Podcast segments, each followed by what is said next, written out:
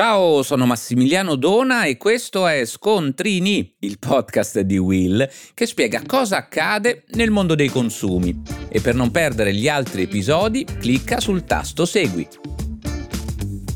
Oggi parliamo di ristoranti e dei bambini che a volte sono considerati degli ospiti indesiderati.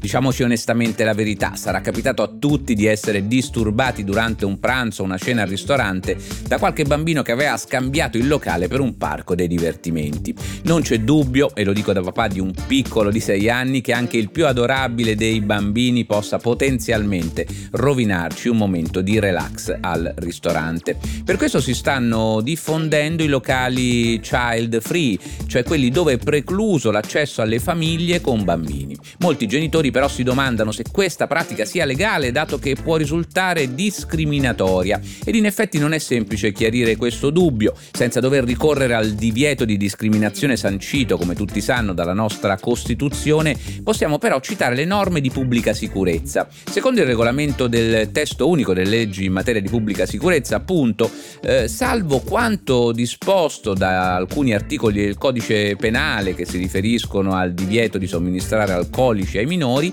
gli esercenti, questo dice la legge, non possono senza un legittimo motivo rifiutare le prestazioni del proprio esercizio a chiunque le domandi e naturalmente ne corrisponda il prezzo. Ciò vuol dire che, fatta eccezione appunto per i divieti espressamente stabiliti, vietare l'ingresso ai bambini senza un valido e legittimo motivo è contrario alla legge e questo questo vale per tutti gli esercizi pubblici, quindi bar, alberghi, pensioni, escludendo però quelli che vengono considerati di pubblico spettacolo come le discoteche, non essendo servizi essenziali, eh, la selezione all'ingresso è considerata generalmente legittima.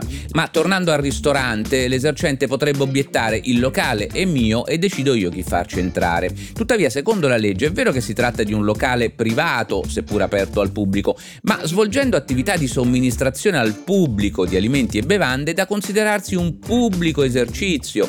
E allora quando il ristoratore può fare appello al legittimo motivo e quindi impedire l'accesso a una famiglia con bambini? Certo, non basterebbe sostenere semplicemente che i bambini disturbano. Qualche gestore si nasconde dietro lo spazio ridotto all'interno del locale, sostenendo che l'introduzione ad esempio di un passeggino eh, rischierebbe di ridurre ulteriormente questo spazio di manovra, ma la norma che parla genericamente di legittimo motivo motivo non può lasciare spazio a interpretazioni soggettive. Ma se, come detto, gli esercenti non possono vietare l'accesso ai minori, allora cosa può fare il consumatore che si vede opporre un rifiuto? La condotta di per sé, quella dell'esercente, non riveste rilevanza penale, differenza ovviamente da motivazioni ad esempio razziali, etniche o religiose, ma non è questo il caso. Si tratta in ogni caso di un illecito amministrativo sanzionato da una multa che oscilla tra i 516 euro e i 3.000 2.100 euro all'incirca, che potrà essere comminata anche sulla base di una segnalazione fatta da un privato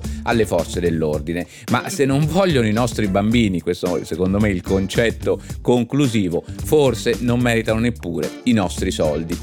Dopo aver fatto una recensione negativa, andrei altrove. E voi, lo sapevate? Per oggi è tutto, ma per non perdere gli altri episodi di Scontrini, clicca il tasto Segui e attiva la campanellina.